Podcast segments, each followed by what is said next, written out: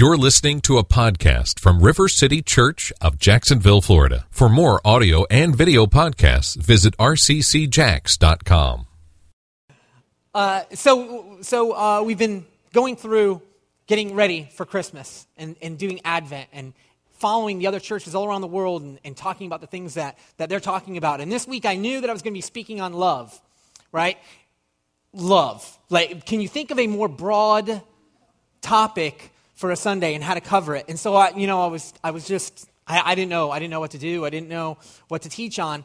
And uh, Kit had this idea with our kids of uh, she's trying to come up with some way to deal with that how absolutely selfish they are at Christmas. And she had this idea of, you know, the, the elf is going to come, but not the elf that you know. It's a different elf, and the elf is going to come with a mission for the kids to go and do something. And so the elf came last Sunday with the mission to tell the kids that they had to go and find five people to show God's love to, that they had to do something to show, you know, God's love to them.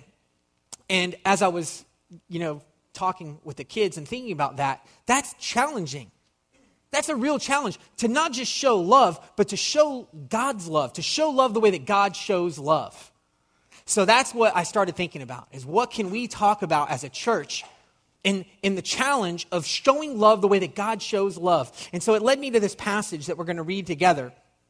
And it's from First John. So We've been going through the Gospel of John before we started Advent. This is the same author who wrote the Gospels, and he's writing a letter to a church, and he's trying to give them characteristics of the true, mature church. If you want to judge a church, th- these are the things that you should be looking at to find out if this church is true, if it represents the true gospel of Christ. And one of the characteristics that he chooses is the love, the love of God, and how it's expressed in the church. And so as we go through this, I would encourage you, uh, because we're not going to have near as much time. This is a great verse to go through for Christmas. This is a great verse for you in your, in your time that you're going to spend with the Lord preparing. Um, read this. There's so much to it. It's First John, starting in, in uh, verse 9 of chapter 4. And what I'm going to do is just go through the whole passage, and then we'll see which ones, which parts we can talk about together. Okay, First John, starting in verse 9. This is how God showed his love among us. He sent his one and only Son into the world that we might live through him.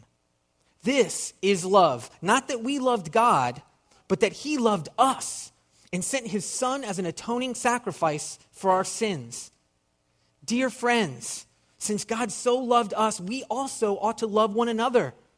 No one has ever seen God, but if we love one another, God lives in us and his love is made complete in us. This is how we know that we live in Him and He in us. He has given us of His Spirit. And we have seen and testified that the Father has sent His Son to be the Savior of the world. If anyone acknowledges that Jesus is the Son of God, God lives in them and they in God. And so we know and rely on the love God has for us. God is love. Whoever lives in love lives in God and God in them. This is how love is made complete among us, so that we will have confidence on the day of judgment. In this world, we are like Jesus. There is no fear in love, but perfect love drives out fear because fear has to do with punishment. The one who fears is not made perfect in love. We love because he first loved us. Holy Spirit, come this morning, we pray, and speak to our hearts. Lord, that you would pick from this passage uh, the things that you are doing in our lives as a church and as individuals. Speak to us, lead us into truth, empower us to be different, to be changed, to love people with the love that you have shown us. We pray in Jesus' name. Amen. All right, verse 9. This is how God shows his love among us. He sent his one and only Son into the world that we might live through him. What does this tell us about God's love? What does this tell us when we're going to try and love people the way that God has loved us? What does this verse tell us? That God's love is incarnational. That, and that's a big word that just means that God's love, that He comes alongside of us, that He doesn't do it from a distance. God's love is incarnational, that He enters into relationship with us. He doesn't do it from far away. God's love is incarnational. Remember, the angels come and they say, We're going to call him Emmanuel, God with us. God expresses his love in a way that's, that's alongside of us, that he enters into our suffering, into our dirtiness, right? Literally born in a manger, which sounds, you know, special, but really it's just a feeding trough for animals, right? God enters into the dirtiness of our lives, whether we're needy and helpless and failing, or unloving and unforgiving. He enters into that place. So, how do we express a love that is incarnational? We receive it first. We receive that God has come into our life wherever we are, and then we offer it. We enter into the lives of others. This is one thing that we really strive for at River City Church is to try and figure out how we can minister in a way that's incarnational, that we're, that we're entering into the lives of others, that we're entering into their messiness, their dirtiness, that we don't run away, that we don't do it from afar. And so, we, as we try to express love, how can we do that? How can we minister in a way where, where we're incarnational, where we're getting into people's lives? Sometimes it's so much easier to just give money, right? And, and, and do it from a distance. Just give money, and yeah, good luck with that. But, but that's not necessarily incarnational. If we're not coming alongside of it to figure out well what, what is the problem that we're trying to solve? How can how can i enter into this with you and help be a part of the solution? That's a way that we would express god's love. Okay in the incarnational. Let's go to verse 10 i promise we're not going to do every verse.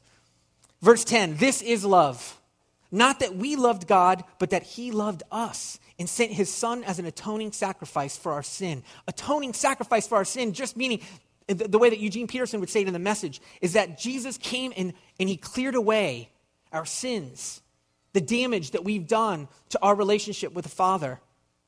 God made up the difference, he atoned for us. God's love, what do we see in this verse, is sacrificial. That God sacrificed. When we see eight pound baby Jesus and we think, oh, peaceful, sweet little Jesus, it's easy to forget the sacrifice the sacrifice involved in that, in that very picture, you see Jesus, the Son of God, the eternal one who's been with God the Father from the very beginning, leaves heaven and is born in a manger as a human. Even if he was born as a human child of a king, it's still a, a big sacrifice.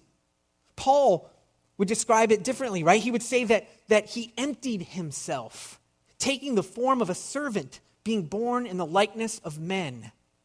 He sacrificed something that we can't even fathom to demonstrate his love for us. We see that in here. So, how do we express a love that is sacrificial? First, we receive it. We recognize the sacrifice that Jesus has given for us, and then we offer it. To love the way that God loves will cost us something, something precious. I told you, you know, we did this with the kids last week. And so one of the things was that they had to show love you know, to find five people to do it. And so they, they all picked their friends that were going to be at church that day, and then they went and they grabbed a toy that they didn't like anymore to bring to church. And so last week, I'm sorry if your kid came home with a, a toy from a Rossi kid, and you're like, why did they do this? That's why it happened. But what was interesting was the kids went and they, what did they pick? The toy they didn't care about.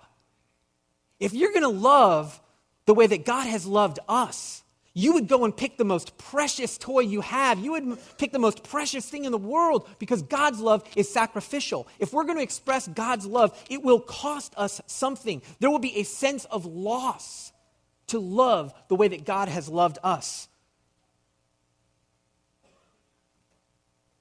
Whether it's loving our neighbors, our spouse, anyone who God is calling us to show love to, it will cost us something if we're going to love that way. Verse 11 and 12. Dear friends, since God so loved us, we also ought to love one another. No one has ever seen God, but if we love one another, God lives in us and his love is made complete in us. God's love is compelling. God's love is compelling. If you look at that, what's interesting is it says that since God so loved us, we also ought to love one another. It doesn't say, for God so loved us, that we should love him back. Isn't that weird?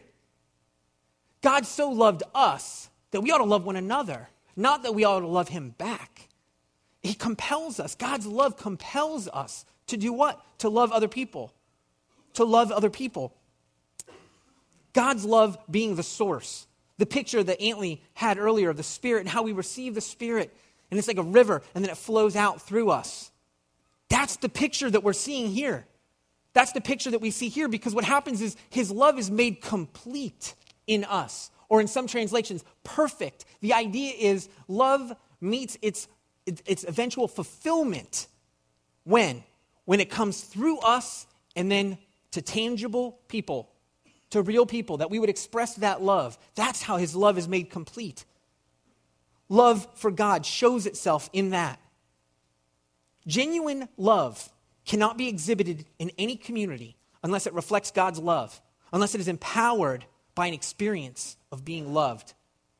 That's, a, that's, that, uh, that's a hard concept to talk about in 30 seconds. But consider this for you to love another person the way that God has loved you will require that you first receive his love. That's genuine. If you're going to love someone genuine, you have to first receive that love from him. Then that will be the source. That's what John is getting at. Then that will be the source of you loving one another. And so when you say, I don't want to love these other people, you don't know these people, the last thing I want to do is love them. Well, I would say you need to experience more of God's love so that he can flow through you to love those people. Then we can offer it. That's a love that's compelling. People should see something different in us, it should compel them, right? Jesus would say that it's like a city on a hill. We should be different. We should be different in the way that we love, that people go and say, Look at that. Look at that. It's like a city on a hill. How can you miss it? It's huge. The way that these people love is different. It's compelling. It draws me in. It makes me want to go and love other people the way that they do. Verse 13. This is how we know that we live in him and he in us. He has given us of his spirit. And we have seen and testified that the Father has sent his Son to be the Savior of the world. If anyone acknowledges that Jesus is the Son of God, God lives in them, and they in God. And so we know and rely on the love God has for us. God is love. Whoever lives in love lives in God, and God in them. This is how love is made complete among us, so that we will have confidence on the day of judgment. In this world, we are like Jesus. Remember, G- John is trying to help the church because they've got some false teachers and they've got some crazy stuff going on. And so he's telling them this is what spiritual maturity looks like. This is how you can judge whether or not they're receiving the truth of God. And he's talking about love. And he says that this is how it's made a complete among you, that you'll have confidence and you will become more like Jesus. God's love is transformational. God's love is transformational. If we trust in Him, He makes His home in us, that His Spirit lives in us. So, so it changes us. God's love changes who we are. We begin to become like Jesus, loving people the way that He does, living holy, set apart from our sin.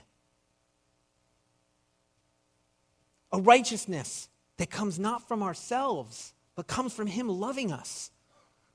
God's love is transformational. It changes us. It's active. It's redeeming in its quality and how He loves us. God loves us where we are. We've seen that incarnationally, that He loves us where we are. But He also, He loves us too much to just leave us there. He wants us to change. He wants us to become more like Jesus. And His love does that by His Spirit being poured out in us and changing us. So, how do we express a love that's transformational? We receive it. We receive it first. We trust in Him more. We trust that we can be transformed and we allow His Spirit to make us more like Him. And then we offer it. We offer love in the same transforming way. I was trying to think of like concrete examples. Like, how do you love someone in a transforming way? Like, I don't think you should give somebody a gym membership. Like, that's probably not. But somehow we should love people in a way that makes them want to change, that makes them want to be transformed, that makes them want to be more like Jesus. I don't know what that looks like, but I know that it's balancing truth and grace of who Christ is. We love people in a way that encourages change and transformation. Not just accepting things as they are, but loving people for a change. Verse 18 There is no fear in love, but perfect love drives out fear, because fear has to do with punishment. The one who fears is not made perfect in love. We love because he first loved us. We love because he first loved us. There is no fear in God's love. God's love is undeserved. God's love is undeserved. He loved us first. right? Paul would say that while we were yet sinners, while we were still stuck in the muck and the dirt of our lives, God expressed his love for us in Christ. He loved us first. And because it's undeserved, there's nothing to fear. You can't fear that I'm going to do something wrong. You already did stuff wrong, and he already came right? That, that when you accept this perfect love, that it drives out fear. There's no fear of punishment. Punishment would imply that I have something to do with it, that it wasn't a gift from Him, but instead it comes from Him. Our love is a response from God's love. God pours out His love on us, and we respond to it. We don't initiate it. He doesn't love us because we first loved Him, it's the other way around. It's not the basis for his love for us. And so, the degree that we trust in that, we are free. We are free from the fear of punishment. So, how do we express a love that is undeserved? How do we express that? First, we receive it. We receive it. Christmas is a time for us to remember that we haven't earned it, that we can't lose it. We trust in Jesus and his promise never to leave us so that he could drive out all fear. And then here's the hard part we offer a love that is undeserved. Right? God showed us a love that is undeserved, and now we show a love that is undeserved. And this is hard because it's a dangerous time of year, especially as a parent, right? Because we have things like, you better watch out, you better not cry, better not pout, I'm telling you why. I can't sing. He's making a list, he's checking it twice. He's going to find out who's naughty and nice. He sees you when you're sleeping. We put the fear of God in our kids at Christmas. Right? I, God's love to us is totally undeserved. God gives it to us in spite of knowing what happens when we're sleeping. How scary. Mary Madagascar, Mary Madagascar called Santa Claus. Are there any kids in here? No. Red Night the Red Knight Goblin. El Diablo. I, I love that, that picture because that's, it's, a, it's a lie. It's a lie that Christmas is somehow dependent on you. It's somehow dependent on your being on the nice list. And we've all been there, right? I, I hope we've all been there. I, I trust in that only because my kids, it can get so bad, right? Your little spy Nazi thing, your elf can't even keep track of all the deeds that are being done to go and report to Santa, right? It's like the, the Clark Griswold four alarm holiday emergency. Your kids are so off the charts selfish. And finally, you get to the point where you're like, we're going to cancel Christmas. You heard it, kids. We're going to cancel Christmas, right? That's the danger. That's the danger that we fall into. But God loved us first, in spite of ourselves. You can't stop Christmas. There is no naughty list. Or more appropriately, there is a naughty list, and we're all on it. And he still came. Right? We offer it. We shouldn't just love those people that love us back. Jesus says, even the pagans do that. Even the people that don't know me do that. They love anybody that loves them. But we are called differently. We're called to show the love that God showed us, which is totally undeserved. We're supposed to find people right? He even says, find your enemy, love them. Those who persecute you, love them. Why? Because that's the way I loved you. That's how we, we express that love. Imagine that conversation with your kids. Okay, kids, we're going to love people the way that God loves us. So take a treasure, take your most prized possession, wrap it up, and let's think of someone who doesn't deserve it. Let's think of that person that persecutes you. Who's that bully at school? Put his name on that treasure that you just wrapped up. Oh, and by the way, when you give it to them, they may not even open it. They may just throw it right in the trash. Or they may take it and just punch you in the face. right? Now, where the rubber hits the road, now we're loving in a way that's sacrificial. We're loving in a way that really represents the love that I'm not saying go do that. I'm just saying if we really are going to apply it, I'm pointing out the challenge of how we do that. So this morning, I, I just I wanted to, to challenge us in this time of gift giving and contemplating and how we love people and how we appreciate um, Christmas. how can we apply God's love in the way that we love other people? So let's stand and let's pray. Jesus, we pray that you would come this morning, that your spirit would remind us of the love that you have shown to us, that you would drive away all fear and move us to trust you. Move us this morning to trust you more. Empower us with your spirit. Empower us to be transformed, to love each other in a way that we could never do on our own. We could only do it by your spirit. Come this morning, Jesus, we pray.